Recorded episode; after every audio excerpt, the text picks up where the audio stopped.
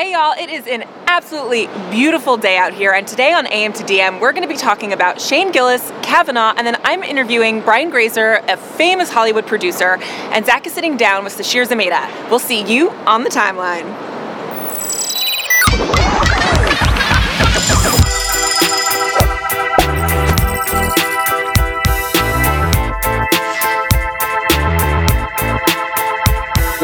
Morning, Twitter. I'm Zach Stafford. She's Alex Berg, and you are watching AM to DM. Hi, hi, hi. Hi, good morning. Good morning. Well, we have so much to do, so let's just jump. Let's just let's just get right into this. Well, ABC had quite the night last night. Here's a tweet from Saba Hamedy.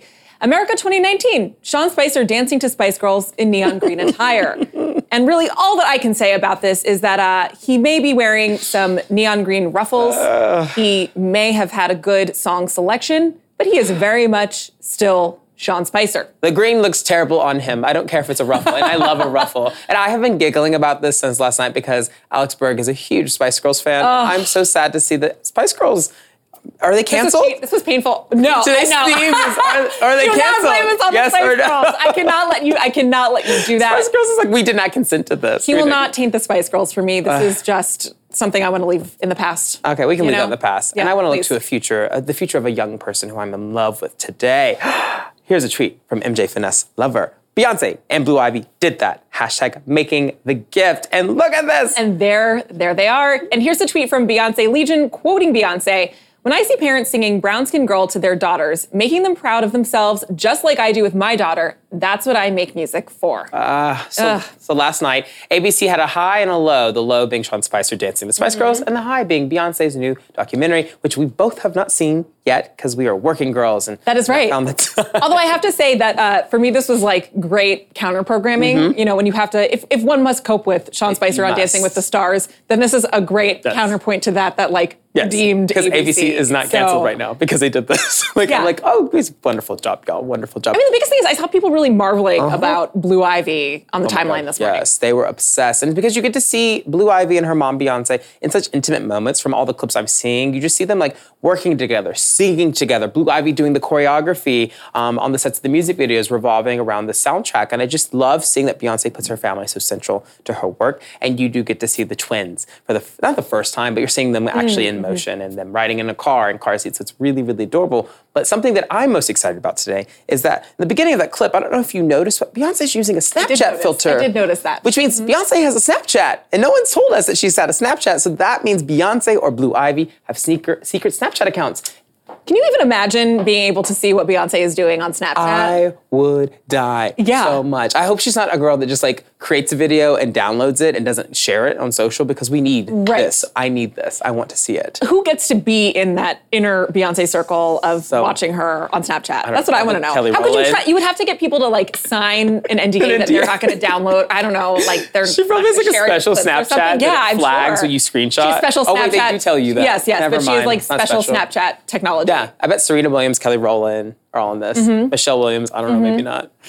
Anyway, well, know. help us with our pursuits of understanding the Snapchat and Beyonce. And we're going to take this to the timeline now. What would you do if you found Beyonce's Snapchat? Let us know using the hashtag AM to DM. Well, here's a tweet from CNN. Saturday Night Live has fired one of its most recent hires, Shane Gillis, just days after videos of the comedian making bigoted comments came to light. Hmm, and here's a tweet from Shane Gillis himself after the firing. It's ri- it feels ridiculous for comedians to be making serious public statements, but here we are. I'm a comedian who was funny enough to get SNL. That can't be taken away, of course. Uh, but of course, I wanted an opportunity to prove myself at S- SNL. But I understand it would be too much of a distraction. I respect the decision they made. I'm honestly grateful for the opportunity. I was always a mad TV guy anyway. Joining us to discuss is HuffPost reporter Marina Fang. Good morning. Morning. So, what do we know about the rationale behind SNL firing Gillis?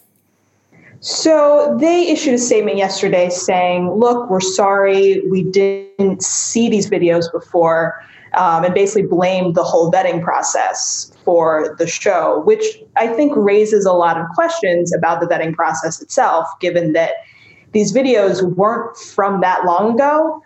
And, you know, there was a lot of um, reporting, particularly from Vulture, about the fact that he uh, when he was a comedian in Philadelphia, there were people who worked with him who knew about him being racist and sexist and homophobic on stage. Mm-hmm. Yeah, it was like, oh, it's news to me that there was a vetting process. Yeah, at all. Right. You would assume yeah. there's not. Yeah, there's still uh, there's still a lot that we don't really know about that process. Mm. Well, you know, as this news broke, Gillis stood in his truth, I'd like to say, and he issued a non-apology to everyone. How did that move impact his firing yesterday? I, th- I think it's there's no question that that was a really it, it, made things worse. So just to kind of recap this non-apology, he basically it was basically a version of I'm sorry if you were offended. so really did not help the situation because I think that had he issued a sincere apology saying something like, look, I'm sorry for, you know, saying these comments, um, and then explicitly demonstrating that he understood that they were racist and homophobic and sexist, I think there's a really big chance that SNL would have said, it's okay, you can, you know, we can move on from this, you can stay on the show. Mm. Now, we kind of noted uh, that it seems like there was a very thin vetting process. Mm-hmm. Um, what do we know about how he got hired in the first place?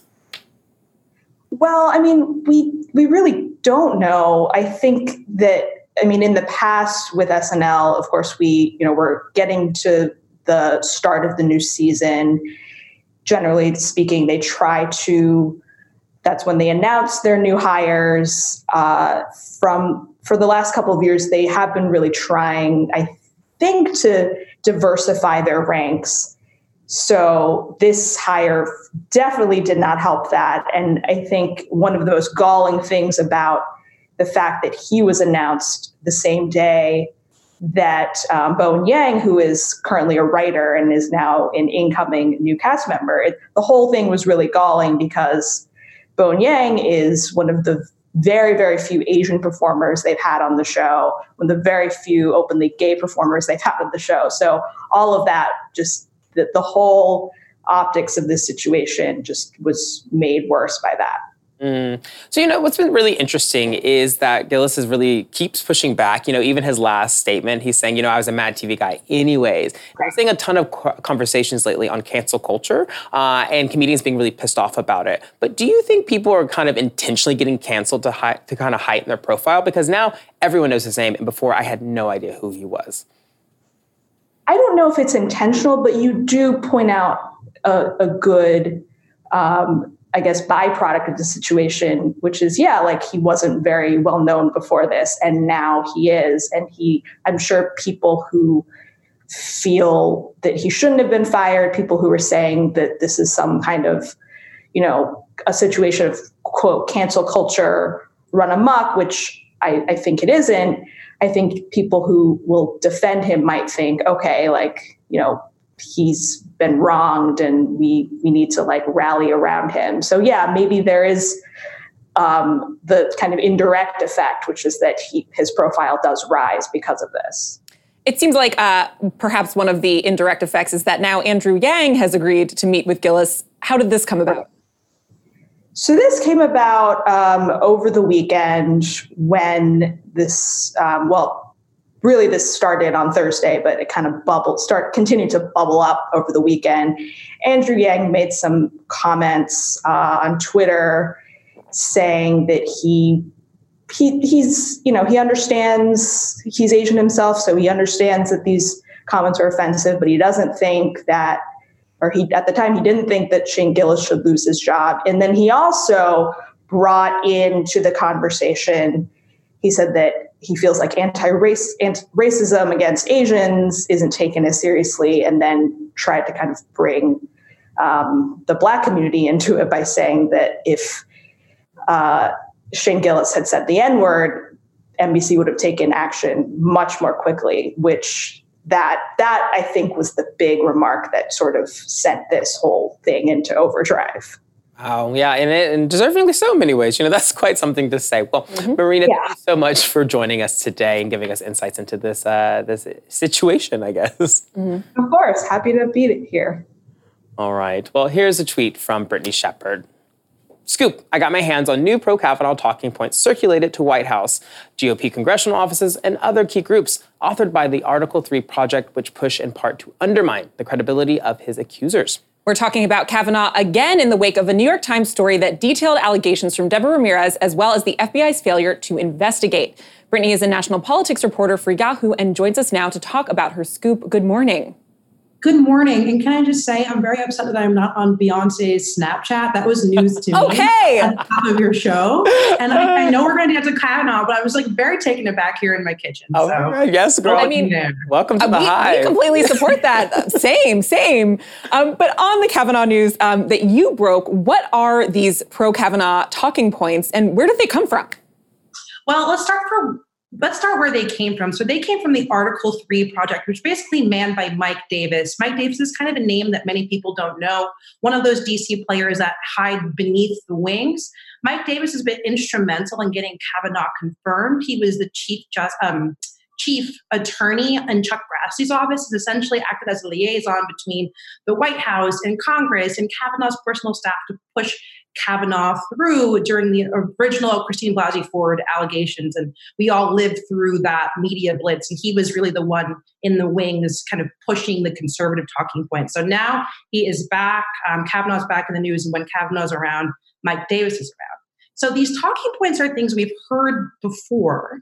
It's mostly discrediting both the reporters who broke the story, the New York Times, and like kind of perpetuating the fake news narrative that turns out of the White House on what it seems to be a daily basis, um, as well as discredit women who are you know alleging sexual harassment or witnesses who said that they can corroborate the story.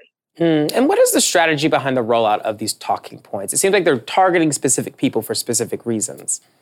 Well, the strategy, and I want to stress, is coming from Article 3 and not the White House, and maybe more traditional White Houses. Um, the White House messaging team, the press shop, maybe say, all right, guys, this is how we want to control the narrative, and then contact outside groups and begin the ball rolling from there. But in this case, Mike Davis and his group are contacting essentially every conservative group in Washington. So if you are even thinking that you're a member of the GOP, you probably have received this document. And their idea is okay, if we throw paint at some part of the wall, eventually with some people, it's going to stick. Um, and we're seeing a little bit of regurgitation of these talking points on television. But we then we kind of enter this chicken and the egg problem. So, like, what came first? Did anti um, anti New York Times um, anti allegation sentiments come first and inspire these talking points, or did the talking points inspire what's happening on television?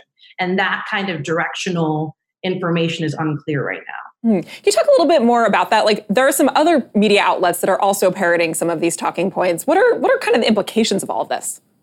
Right, just uh, just like you said, like we're seeing in the Washington Examiner, which is a conservative newspaper here in DC, that essentially like kind of pro Chuck Grassley, pro Kavanaugh talking points. I think the implication is is that folks who are low and mid information news consumers, basically most of the U.S. population who are focused on having a job and raising their family and yada yada yada, they see these news cycles as true 100%. So they're not engaging it critically. And so when they read news, even if it's opinion news, influenced by talking points, they might not be questioning or basically digesting information with 100% clarity. Mm-hmm. And how have they been using this strategy to help Trump confirm other judicial nominees that aren't on the Supreme Court for, per se? Well, basically, the Article 3 project has been essentially an unofficial attack dog for the White House and for GOP congressional offices by doing rapid response on Twitter. Many of these conversations about um, short lists for the Fourth Circuit and certain like lower circuit courts in DC and across the country are done online, which is a bit crazy if you think about this outside of a vacuum. But that being said, they are essentially going into the mentions of people who bring up, you know, certain Supreme Court or judicial nominees and saying you're wrong, kind of perpetuating liberal talking points and um, inundating the conversation with pro-Trump um, sentiments, and then that just, just just sheer volume can shift the narrative from one place to another. Hmm. Since your story came out, what has the reaction been like? Um, well, I definitely turned off all of my notifications on Twitter. It's really interesting because I think that there are conservatives who see even having talking points is giving space the New York Times and giving credence to what they're saying, which doesn't always make sense to me. But there are perhaps uh, more fringe parts of the party who see this as like kind of not enough, right? We should be like we, being the conservatives, should go after the New York Times with legal punity. We should be suing the reporters, be suing the paper. And then flip side on on the left, you are I'm getting a lot of incoming from people who are saying, you know, like this is the White House controlling the narrative. This is Donald Trump's, you know, own making, and that necessarily isn't the case either. So there's like lots of muddled disinformation. Mm, well, Brittany, thank you so much for joining us. And next time we talk about Beyonce's Snapchat, we know we will invite you on the show. We'll tag you. All right, perfect. Thank you guys. Thank you. All right. Well, coming up, I sit down with comedians comedian Sasheer Zamata. But up next, it's Fire Tweets.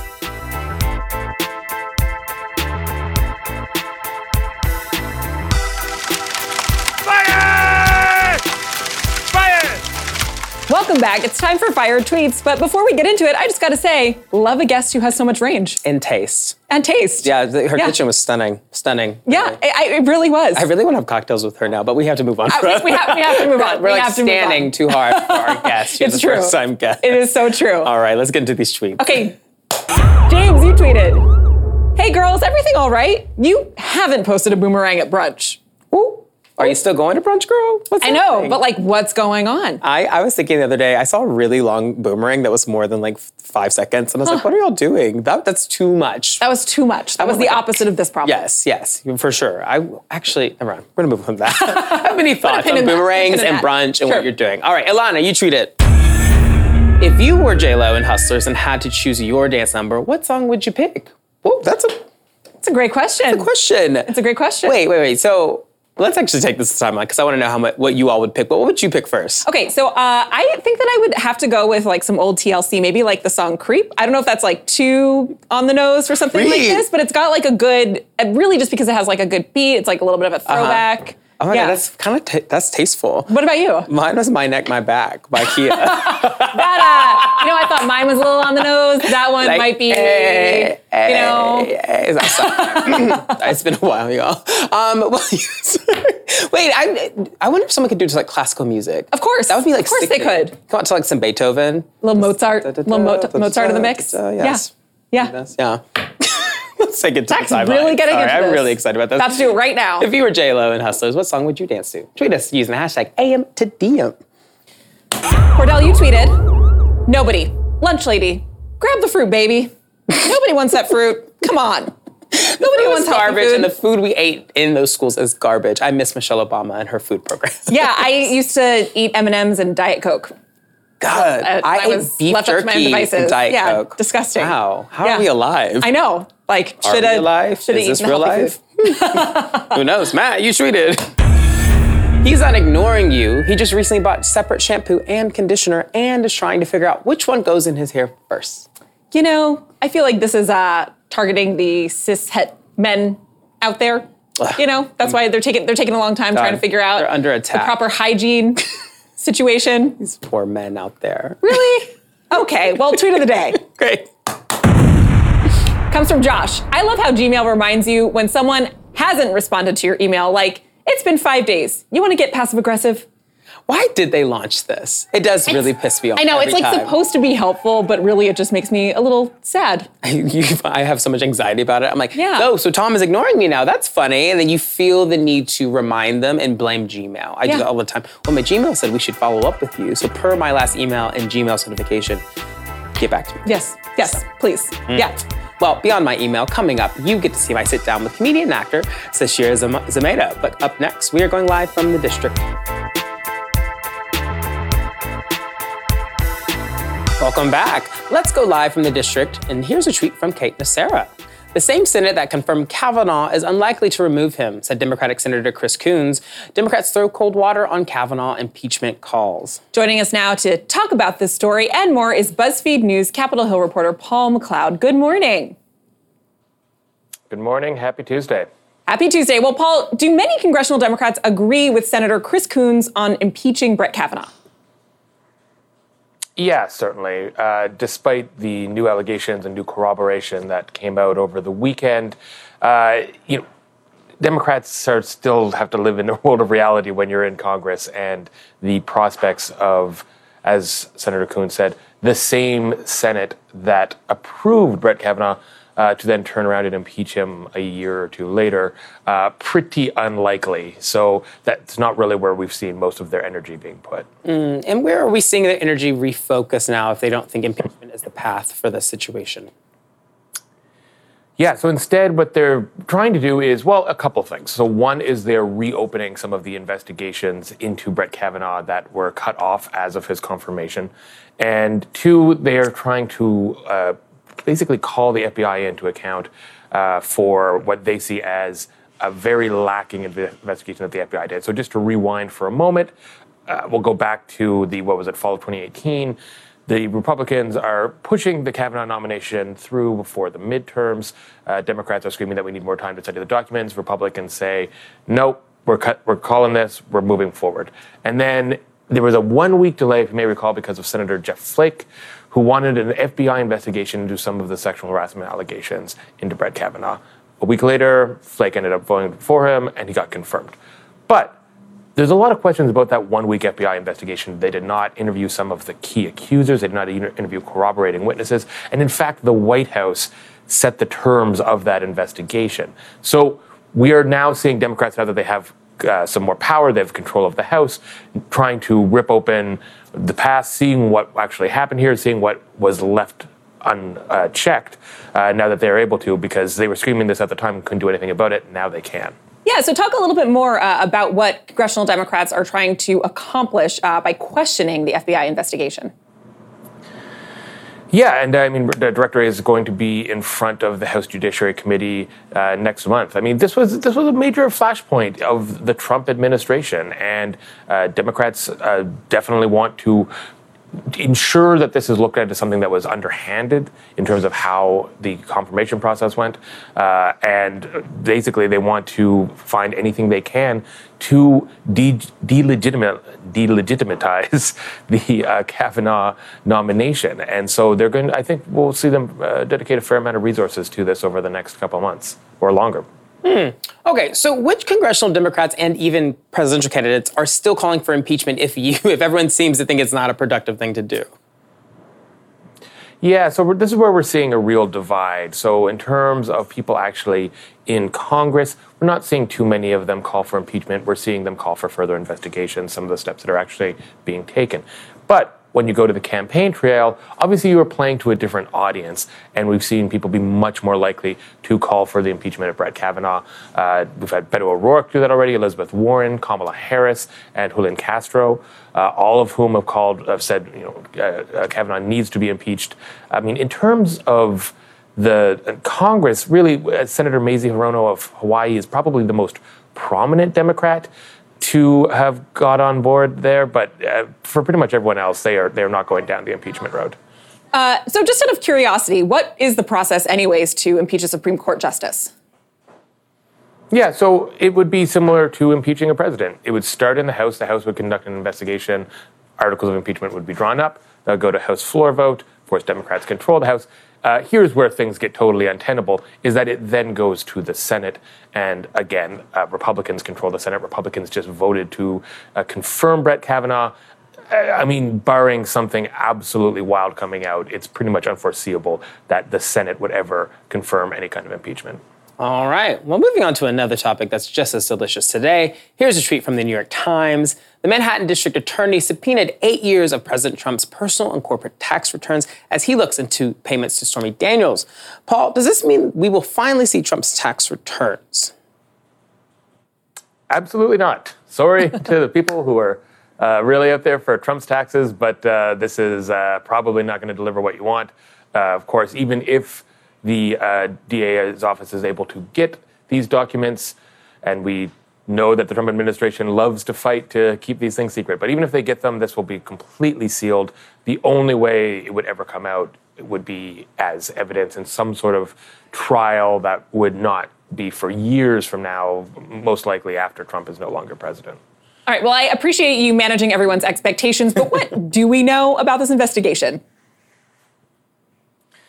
Yeah, so what we've known so far was that this was seemed to be, at least initially, primarily about the uh, $130,000 payment from Donald Trump to Stormy Daniels, uh, the pornographic actress who he's alleged to have had an affair with, and Michael Cohen was the intermediary to cover it up. This was before the 2016 election, the whole sordid story we've heard before.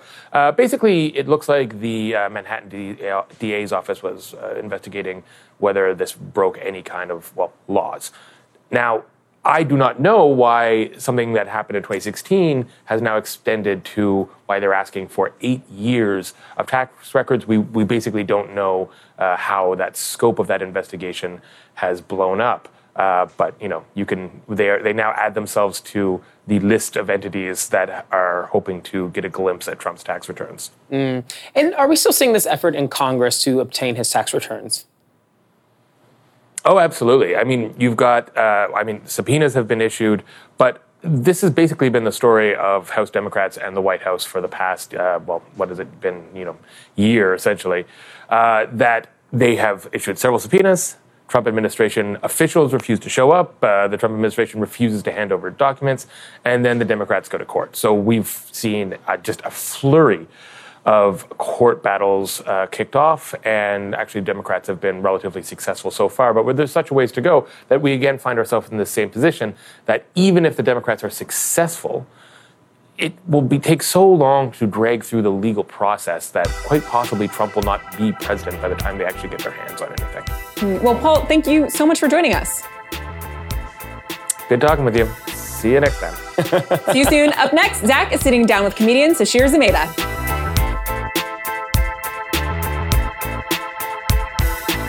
Welcome back, y'all. I'm here with stand-up comedian and star of the new movie The Weekend, Sasheer Zamata. Hello. Hi. Thank you so much for being here. Thanks for having me. I have to talk about your necklace really quickly. It's gonna be finicky. I feel like it's gonna be like this in so a minute. but good though. Thank like I love like a little gold bangle. Yeah, I you like have it that. on your neck. I have it on my arm. They're fun. So it's great. It looks good on you too. thank you very much. It's good. So let's get into uh, your new film. So Yeah. you play a stand-up comedian with a complicated friendship uh, in the new film The Weekend. How did you get involved in this film, and what made you realize that this role was so perfect for you?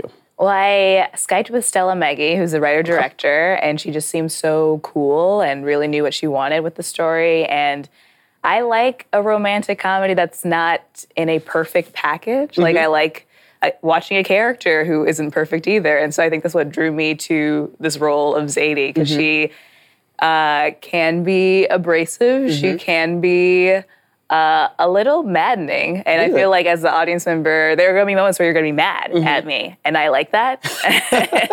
uh, but I also want you to root for this person too. So I, I just like being able to see a full range of emotion and a full range of a human being as Yeah. opposed to like just some pretty Yeah. perfect person on screen. And why did you want to see that specifically for a rom com, which I think shows very flat characters sometimes? That Yeah. you just root for and you're like, girl, please get that man so I can get a man too. Right, right, right. And sometimes that's fun. Yeah. Sometimes I want to see that. But I guess um, it's nice to see that anyone can have love, Mm-hmm. not just someone who's like got a great job or is doing everything correctly. I just, it's nice to see that like you can make mistakes, but it doesn't mean you don't deserve love as much as anybody else. Mm-hmm. Yeah, and I think your character in this film is like very much fighting for love while also being, you know, an anti-hero as you describe, and someone that just speaks her mind constantly. Are there any moments you were tapping into in your past where you were too outspoken um, that that you really used to draw on this character? Mm-hmm. Do you want to? Yeah. yes. Mm-hmm. Okay. Like yeah. yeah, I mean, I've been asked that before, and people, you know, I think people think I'm very sweet, and I am sweet, uh, but I do have a lot of sarcastic thoughts in my head, and I used to be more blunt. Like I feel like my New Year's resolution for years was like just be nicer, and now I feel like I'm better at that. I, I feel like the difference between me and Zadie is that I have tact, and Zadie is very like no filter. She lets you know how how she feels all the time, and sometimes that's not necessary, and that's something mm-hmm. I had to learn over time. Was it tough to learn? yeah. yeah. That's a struggle. It's a struggle. Some people don't deserve to be nice to. You are so right. Like, I'm sorry. You don't have to be nice to everyone. yeah, but you know, like I want I also want to work, so I gotta Ooh, that's tea. It's expensive to live. right. Yeah, if I, I can't I can't afford to just like let everyone know how I feel. Sometimes I gotta suck it up and get Yeah. that check. You And- know? Yes, and bite your tongue a bit. Uh-huh. Oh, I love that girl. I understand that one today. Well, you know, this film has an all black cast, and you know, we're seeing this evolution of a lot of films in mainstream with all black casts like yours. Yeah. Um, and they are considered black movies, but they are still really relatable to everyone. What do you think about this term black film in current day America as we're seeing this kind of renaissance? Well, I hope the term black film can mean more things. Mm-hmm. It is a black film, there's black people in it. Um, I think maybe there used to be a connotation of like, oh, a black film is like this kind of comedy or this kind of genre, and that we're gonna get these kinds of tropes and these characters. But uh, ideally, I would like a black film to be anything Yeah. any anything created by black people starring black people what produced by black people whatever the thing is like yeah sure it's a black film but i think anyone can relate to it Mm-hmm. because really what we're just talking about is a love story and that applies to everybody Yeah. And what do you think that does for America or viewers when they're seeing that, when they're able to relate to folks that look like us? oh man i mean when you're able to see yourself in people who aren't you or don't look like you i think it develops empathy you're able to understand people and their situations more and yeah i think it just brings us closer together as a community Mm, I love that. I love Yeah. that. I hope it does. I mean, I don't know if this movie. I mean, this movie is very fun. Yeah. I don't want that weight put on the movie, Yeah. but uh, yeah, I think all art is a way to bring people together and hopefully get you to learn more about people you don't know. I love that. Yeah. So, you know, comedy is a part of art and it does help people connect with each other. And we've been having a lot of comedians on lately, like Marlon Wayans and Michelle Buteau. And we've been having a lot of conversations on cancel culture. And, you know, Shane Gillis was fired yesterday and he's now become part of this cancel culture. What are your thoughts on that as a comedian on cancel culture and how you all are navigating that today? Hmm. I mean, I, I think there's a lot of opinions on cancel culture. I do think there are some things that maybe need to be uh, checked upon, mm-hmm. but I also understand some comedians like plight of like, oh, we should be able to say what we want, which I totally agree. Yeah. But also, your audience is allowed to react however they want. Mm-hmm. So, yeah, say have, say whatever you want, but you also have to like know that the audience is going to feel how they feel, and they also have mm-hmm. a right to say what they want to say. So, I don't know. Yeah. I, I I don't. Thankfully, I haven't had any problems like that because I just talk about my personal experiences, and if you can jive with it, you can jive with it. If you can't, then you can't. But uh, I just like doing things that make me feel good, and hopefully, people respond well to that. Yeah, I've been thinking about that a lot lately because you know you're seeing a lot of men complain about this, Uh-huh. but not women. And I'm like, why is this happening? Why is it that men are so f- frightened and scared and then so opinionated when Yeah. someone does get canceled? But I feel like women comedians are not allowed to have that space to talk about it as much. Interesting. I haven't even thought about that. I don't know. Um, I think because we're just we're working. we're just like we're just busy working and like doing our job. So I don't know if there are a ton of women who are like, "This is the hill I need to die on." For sure. We have a lot of other fights to be Yeah. fighting. So I mean, you had to fight just to get equal pay, getting access to jobs, all this stuff. So you're like, stage time, Yeah. screen time. Like I don't. Yeah, I don't know. Yeah, that, makes total sense. So, on a lighter note, before we go, I love your friendship with Nicole Byer. Thanks. Y'all have a podcast. You're good girlfriends. Tell me about this recent vacation y'all were on. Oh yeah, I went to Hawaii and it was so we have pictures. Uh, yeah, that was at a luau, and I bought that outfit that day. How cute. Shopping. Um, we went. Yeah, that was my ATV ride. You are really going through my Instagram. Hey, a producer was having too much fun. Uh, we did have a. It started off kind of rocky because we had a huge cockroach in our bathroom. That's like disgusting. I don't know. It was like it was the biggest I've ever seen, Mm-hmm. and uh, we called the front desk. We were like, "Help, please! We're women. We don't know how to do this."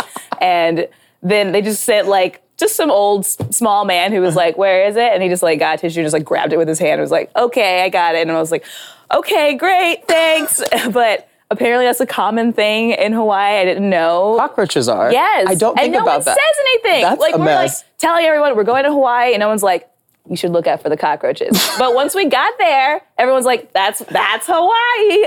That's. I think of that as New York, not Hawaii. Hawaii, I want same. cockroachless. I want to find man. I want like access to beaches. Not a cockroach. I could have stayed here. right? That's a mess. No. Well, well, thank you for sharing all those photos. It was really lovely to Yeah, watch. thanks. You all's friendship, and it's great to see that you know best friends can kiki and also be successful together and support each other. Oh yeah, I love her so much. We've been friends for like 10 years and also working in the same industry. It's just nice to have somebody who gets it. Yeah. And I'm sure it's hard to find those people that also get that. Yeah. So I'm glad that you have that. Well, Yeah. thank you so much for being here. Thank this has been lovely getting to know you and hearing about cockroaches and your takes on cancel That's what I, why I wanted to That was here, the big like, version. That was what we you on came to Hawaiian talk- cockroaches. Well, thank you for that. Uh, you can catch The Weekend in theaters now. Up next, Alex is speaking with Oscar winning filmmaker Brian Grazer about his new book, Face to Face. Stay tuned.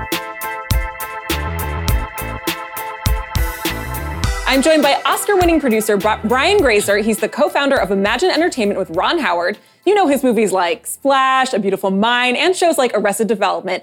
And he has a new book out called Face to Face The Art of Human Connection. Welcome. Welcome. Yeah, hey, thanks. Thanks for having me. Yeah, thrilled to get to talk to you. And one of the things I was so struck by um, is that you know now with such a, a successful career, it's really hard to imagine that you ever struggled in a pitch meeting. so I want to know what were some of the challenges that you faced early on, and what was the big thing you learned about human connection that changed everything for you? Um, okay. Okay, yes, I've struggled a lot. um, you know, I still people say no to me. I mean, but no, and, and but when I started my career making the mermaid movie Splash, starring Tom Hanks and Daryl Hannah and John Candy, it was years of no, uh, just walls of no. And the people that were saying no to me, they weren't happy just saying no. They had to accompany it with a little humiliation at the same time, like, what a stupid idea. But I didn't even ask about the idea, I want you to make it. So, um, but I, I, I came to, I came to conclude a couple things. One is no isn't really personal.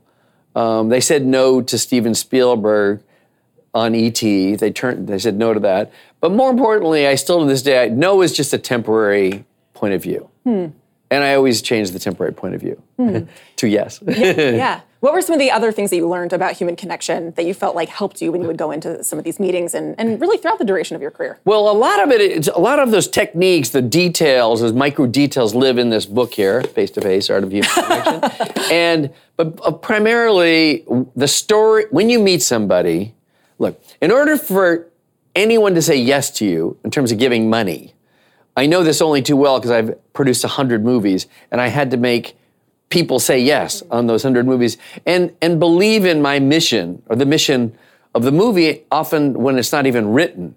And like in the case of, say, Denzel Washington, an American gangster, he had to believe in me and the mission and what it was when it didn't really fully exist and pass up other jobs. And he, he's in the most the most demand actor demanded actor in the world. And it- you know, it takes a lot to make that happen. And the way you do it is by human connection, by relating to somebody and ha- allowing them to feel your heart and not just your mind and your talking mouth, but feel your heart and your spirit. And if you can feel somebody's heart, you can reach them and ca- you can really connect. Mm-hmm.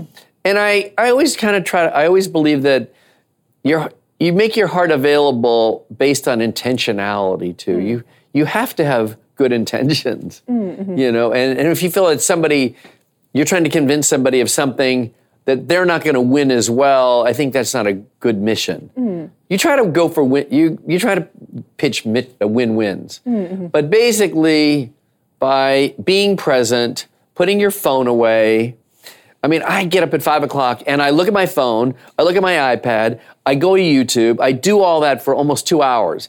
And then when I experience the day, I experience it in present time. Hmm. So when I see you right now, I like I see every bit of you. and I was struck by you actually when I walked in. And so we have a chance to like be vulnerable with each other. We have a hmm. chance to like gain like insights that we can transport to something else or or just live in your mind and expand your system of curation, mm-hmm. like better ideas. You know, I met your founder, Jonah Peretti. Mm-hmm. I think even in this building, because I had a curiosity conversation, mm-hmm. because I was so blown away by the phenom of your culture and BuzzFeed itself. So I, I just, I love, I, I, what I tripped on him is like he blew it up really fast, more like his bravery. Hmm. I was very excited by his courage because he seemed fearless. And uh, I, I and I want, don't go into great detail. I want you to get this book. Please go. You go. Go on with Got all the secrets of, Um, well, of how to get yeses out of people. One of the words you just mentioned is vulnerability. And in thinking about your own story, um, something that you coped with was uh, growing up with dyslexia. Yeah. How did that come to inform the way you connect with people later in your life? Okay, that was it. Was central. It was um, quite humiliating at the time, but I had a, a very acute uh, dyslexia. I, I couldn't read a word until I was, I don't know, it's it's fifth grade. so I couldn't read a word. I couldn't comprehend the sequencing of sentences. And so, as, a, as, as the byproduct of that was, I was constantly creating ways to not look at people in the eyes because if I looked them in the eye, particularly a teacher, they would call on me and I would not know the answer. Once I was able to sort of crawl into the vocabulary of being able to read or into the world of being able to read, then I thought, wow, I can actually look at people because I, I, I, I was avoided the shame and I found a way to lend a- use all of the resources that I had in my earlier part of life and meld them together with eye contact and being present and starting my story with that person as I walk in the door. Because it's isn't it uncool like when people are gonna you're gonna meet somebody and they're still on their phone or they got their you know earpod in and or you're in a restaurant and it just makes them a Well, you want to feel like not- someone's paying attention to you. Yeah. Someone's there with you. yeah, they're not with you. validating you as a human being. And I think it's kind of an insecure move, by the way, to do that. It, I, I think, I think it's mis- misdirected. But anyway, so because of all of that, the dyslexia, I became hypersensitized to being present and looking at people, reading their body language and their cues, and ultimately just feeling their energy hmm. and seeing how, how that actually mm-hmm. is feeling for you. Well, it's interesting because I mean I think we're getting at this uh, conversation about technology a little bit, and you know uh, technology hasn't just changed in terms of the kinds of devices that we use, but also now with the advent of streaming platforms, um, that's also changed uh, Hollywood and the industry a lot. It has. How do you think uh, technology has uh, both helped and also impeded our ability to connect? Well, technology has helped in that um, it's enabled us through technology in a, di- a digital form to reach lots of people all over the world and read about cultures. It isn't fully demystifying, quite frankly, but you do get to learn a lot. And I, I kind of love that. I love being able to learn a lot. I do really like looking at videos. I do. They're the shortcut to Yeah, understand something. Yeah. So because you know video imagery is is very pretty powerful. So um, I do like all of that stuff. Um, I do, even I, and I love the advancement of technology and how it's sort of found its way into storytelling. Uh, the the on the flip side, there's an oversaturation. There's so many stories that you can find, and and so the trick now is to have subjects that really are hooky or matter. So you're starting at a head start, and more importantly, um, you're on a platform that pays some money to promote your product. So that way it's differentiated from the thousands of other things that are out there. Mm. So promoting stuff matters. Mm. Well, technology isn't one of the only ways that Hollywood has rapidly changed in the past couple of years. As I was reading um, your story and, and just thinking about your career over decades, I was also thinking and wondering about the ways that Hollywood has changed. And one of the things I was thinking about was some of the uh, challenges that the Me Too movement has wrought in Hollywood, especially over gender inequities over the past couple of years. And I was wondering what you make of the changes that the movement is bringing. Um, you know, Me what Too else needs to change? Yeah. mhm. Well, the Me Too movement, um, you know, there's so many ways to like think of it. Mm-hmm. I I really appreciated it because it's a it's it, it was a it's a lightning rod. It's a, it gets your attention mm-hmm. to the fact that there are human inequities, and it's a human rights violation, mm-hmm. in my opinion. And I am a proponent of equality. Yeah, yeah. And and I, I, you know, quite frankly, uh, for 25 years, I've had two thirds of all of my employees have been women, and it was always women consistently over the 25 years that ran each division. And I found this thing that's very ironic because women are accused of like getting hysterical Indeed, yeah. men get more hysterical than women. They do. And then they really lose track of the subject.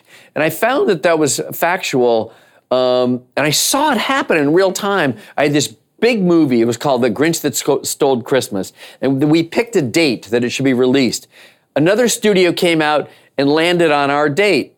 The chairman of our studio at the time went crazy, you know, like, how dare they? And FFFF, you know, like, and I said, well, maybe another date is better. Let's consider that. Mm-hmm. I mean, it's not all just about like igniting all the testosterone you could possibly ignite to fight somebody.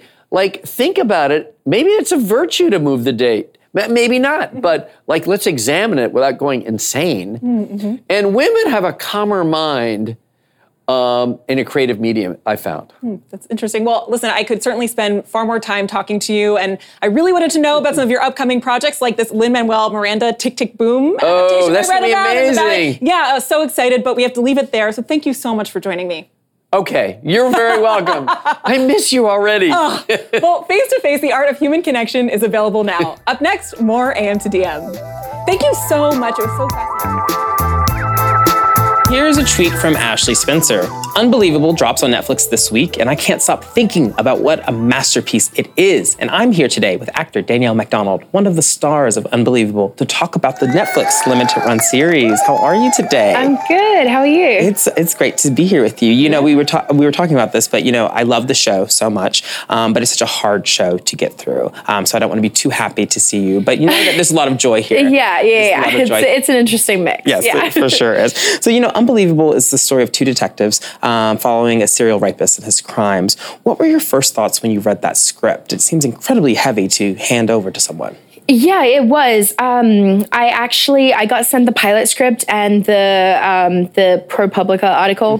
Um, I'm saying that wrong, aren't I? Um, Mm-hmm. You said it right, girl. it right. You're good. Okay. ProPublica. A Yeah. ProPublica article, and then I also got sent the podcast, this American Life podcast. So I I got to kind of get the full story from the article, and then I got to hear kind of the own personal account on the podcast, and then I also got to read the pilot script, which is just part of the story, because there are kind of two parallel storylines mm-hmm. throughout, and it uh, is incredibly heavy, but at the mm-hmm. same time, such an important story. Yeah. Um, it continues a conversation that people are finally talking about. I think mm-hmm. it's needed. And I just wanted to be a part of that, especially after talking to the producers. And they really wanted to tell the story the right way. It was never going to be gratuitous. It was never going to milk the story for, it was just, it was giving the facts. And that was so mm. important. And that is very important. But let's take Yeah. a qu- quick look at it real quick because we have something here. One more thing. Um, about him, about the guy. What's that? Um, He told me this was his first rape, but I don't think that's true. I think he's done this before. So, as folks can see, your character went, is a survivor of sexual violence. How did you get into the mindset of playing such a tough role and tough scenes there? Uh, it's really not easy. Um, I, I had kind of limited information, and uh, basically, what I had to go on was she was seemingly fine, and that kind of sounds. Um, a lot of people don't understand that, I guess is the best way to put it. And I, at first, was like, okay, how do I get into this headspace when someone is seemingly fine after going through this? And so I did a lot of research into the trauma that um, people go through. And every case is so different. That has honestly been the main takeaway for me is just understanding how differently everyone reacts to trauma. And there is no one right way to react. And no one should be judged for how they react because we all process things differently. And that was honestly um, the most eye opening thing for me. And that helped me find the character. Um, that helped me understand everything that was going on underneath and then having to be okay, having to get through. I kept thinking about you as an actress, and I'd love to know how did you decompress after that? Because even though you're acting fine, I'm sure it wasn't fine. Yeah, no, it's it's because there's this whole other world going on underneath, um, and you can't be fine without everything else underneath. And so there's this anxiety and um, oh, there's a lot going Yeah, on yeah. underneath, and so it, it stays with you. And a story like this, it's hard to leave it behind when you leave set. Um, I would have like a week off, and then I would come back to set, and it's like I couldn't exactly leave it Mm-hmm. behind. Yeah. And I was shooting in LA, so I was also at home, so it felt mm-hmm. It was too close. back. Yeah, it just kept coming with me. And it's hard, but you also remember people actually experience this. This Mm-hmm. is a true story. This is what someone went mm-hmm. through. And I I am just telling that so you can't focus too much on like Yeah. yourself. It's like someone actually experiences. Um Would you say that that kind of nugget that you just pointed to is what got you through this? Yeah. Because that's what you're wanting the audience to take away from. yeah, it really it really is kind of what got me through. It's it's it's about someone else and you keep that in your mind and that gets you through and and then on top of that I have good friends and I have animals that I go home and cuddle and you have to find a way to Mm-hmm. Yeah. To stay in your life Self care, while also being able to do that. So important. Well, you know, beyond this this project, which is really important, you've done a bunch of other things. You did Bird Box and Dumplin', which both are great films. But Dumplin' Girl, as we spoke about, is is my thing because Dolly Parton. So you know, you now this is three major projects with Netflix. Do you feel like they are helping you really step into these huge opportunities as a platform? Yeah, it's been kind of amazing. Um, you know, it, it's funny because Dumplin' was actually an, an indie movie that then got bought by Netflix, which was really cool because that was my first experience with them. And then uh, Bird Box was through and through them. So it was like, it, and they came out a week apart. Yeah. So that was one of those weird things where I was like, what is happening? Like my life kind of changed overnight a little bit because it has such a wide reach. And I, I didn't really think about that. But yeah, Netflix really has a platform that does get seen internationally mm-hmm. and that's really cool because it means your stories just go further mm-hmm. i think a story like this is so important i'm glad that it gets to be seen mm-hmm. internationally um, but yeah netflix has been really amazing to work with so I've, I've enjoyed every experience i've had with them And something that I've noticed with Netflix is that they're investing a lot in romantic comedies. And I don't know if Yeah. I'd say Dumplin' is a romantic comedy specifically. Uh, yeah, it's like it like touches upon that. I feel Yeah. like when I was filming Dumplin', I always said we had like three different movies. Uh-huh. I Uh-huh. had like my movie with Luke, my like little rom com with Luke, Yeah. Mm-hmm. um, who plays Bo, and then I had you know my mother daughter drama with Jen, and then Mm-hmm. I had like my like girl squad friend group, and with the girls, and it felt so funny because it felt we shot them all so separately. Yeah. It was like wow, You're I'm putting in them three all different together. movies, and then it all combined. So I can't tell you what the Yeah. genre is, but I just can't either, and I loved it. But let's but let's but let's focus on one of the genres, romantic comedy. If Yeah. you were able to be cast in a romantic comedy that you were starring in, Mm-hmm. who would you want to be your love interest? Oh God. oh, I don't know. That's a really hard one. Who you can name a few if you need. Okay, um, I'm trying to think. This this this might be a little weird now, but like my 13 year old self Mm-hmm. would have said Patrick Dempsey because I was in love with McDreamy from Grey's Of Anatomy. course, of course, of obviously. course. Yeah. Um, Now. Now, Yes. now, oh my God! I don't know. It's weird because like I feel like I've met so many people. It'd be so. Uh, you don't want to out yourself? Okay, I I will out let you. I'll let you get away with that. what about cool. the Noah Centineo? You know, he's a fellow Netflix person. You know, what? I actually haven't met him. So maybe that's a safe pick. Maybe that's a safe pick. Or maybe I'll just go with Luke because I've already done it like with him once for a dumpling. Like, come on, let's have round two. I- I love that yeah, for you. more more Willowdean and Bo. Yes, very much that. But uh, oh my gosh, I'm imagining that right now. Campaign for it. yes, Twitter, do your thing.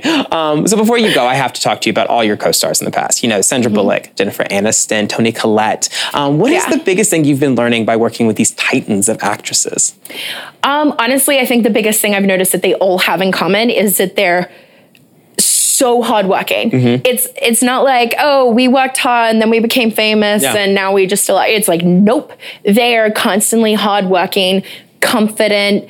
Um, verbal people you know they're they're they're not shy and they're always very uh polite and friendly with Mm-hmm. it it's like they're just they're good people. They're good people that respect other people and they're also hardworking. It's like that's just an amazing combination. They're powerhouses for a reason. That's incredible. I love to know that my my secret mom, Sandra Bullock, is a nice person. oh my god, the cool, sh- the coolest, and she's also like the coolest mom. Thank you. I mean, thank she's you. the coolest My fantasies mom. have told me this. I was like, oh, she's so cool. she was like, she'd be on set and she'd be, you know, leading a Mm-hmm. huge movie while also like her kids were there, and I was like, you're just, You're you're, like- unbelievable. You're, she's incredible. Oh, Sandra yeah, Bullock. Superhuman. Well, you two are goals for me too because I loved your work and thank you so much for being here Thank you today. for it's been wonderful me. getting to know you more. And Unbelievable is now streaming on Netflix. More AM to DM is up next.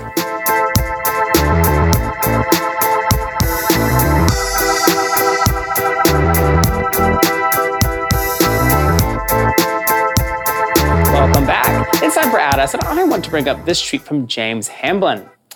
He writes cancel culture, social justice warriors, Twitter mafia, outrage mobs, PC culture, hysteria, and tomorrow there will be a new term to broadly delegitimize the basic act of people speaking up rather than engaging with actual cases and arguments. Yeah, I want like a Venn diagram of the people who scream about PC culture ruining their free speech, Yeah. and then also scream about, uh, you know, like people expressing that people shouldn't be able to say race, racist stuff because Mm-hmm. Yeah. I'm like, oh, you only want your free speech. That's actually that's actually what Overlaps this is. heavily, and I think this is Yes, really exactly. And there's this next tweet that we have Yeah, here. yeah. This is from Man in the Hoodie. Right now, white men are canceling everyone else's right to vote with gerrymandering and voter suppression, canceling women's access to abortion, canceling LGBTQ people's right to exist as themselves, and then whining about cancel culture because they can't tell racist jokes.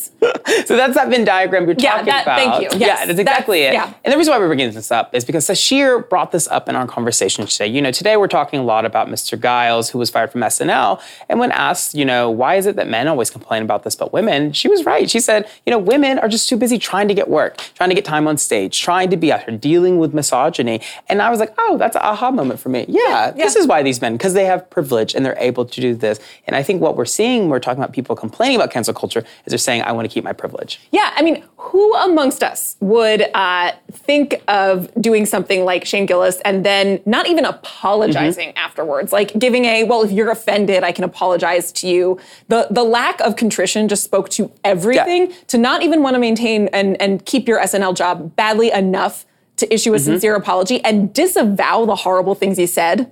Okay. It's insane. And what Sasheer said, she said, you know, I'm not worried about this because I have been living my life. And that is the big note for everyone today. If you find yourself worried about getting canceled, worried about being exposed, that says more about what you have done and you have not resolved than what actually the culture is. People are just telling you to stand in your truth. And if your truth is that you're violently racist, homophobic, anti all these things, then you know that chicken's gonna come to roost. I'm sorry. Yeah. And you can't take that back. And I'm sorry your dream may be floating in front of you, but the dream will disappear Yeah. if exposed. And that's not new exposure, that's just telling the truth. Yeah. We love that. I, I could just, I just thinking about Shane Gillis is making my temperature rise again, and I it was just so lovely Yeah. watching your sit down. It was great. So that was my little diatribe for today. Thank you, Sasheer, for inspiring me. And also a quick correction: her film is not in theaters right now. It's streaming now on demand. So find that on your cable. It's like cable, Netflix, Hulu, And all, you, all, the streaming things. platforms you like to use. Gosh. Yeah. Well, thank you to our guests today Marina Fang, Brittany Shepherd, Paul McLeod, Brian Grazer, Danielle McDonald, and Sasheer Zamata.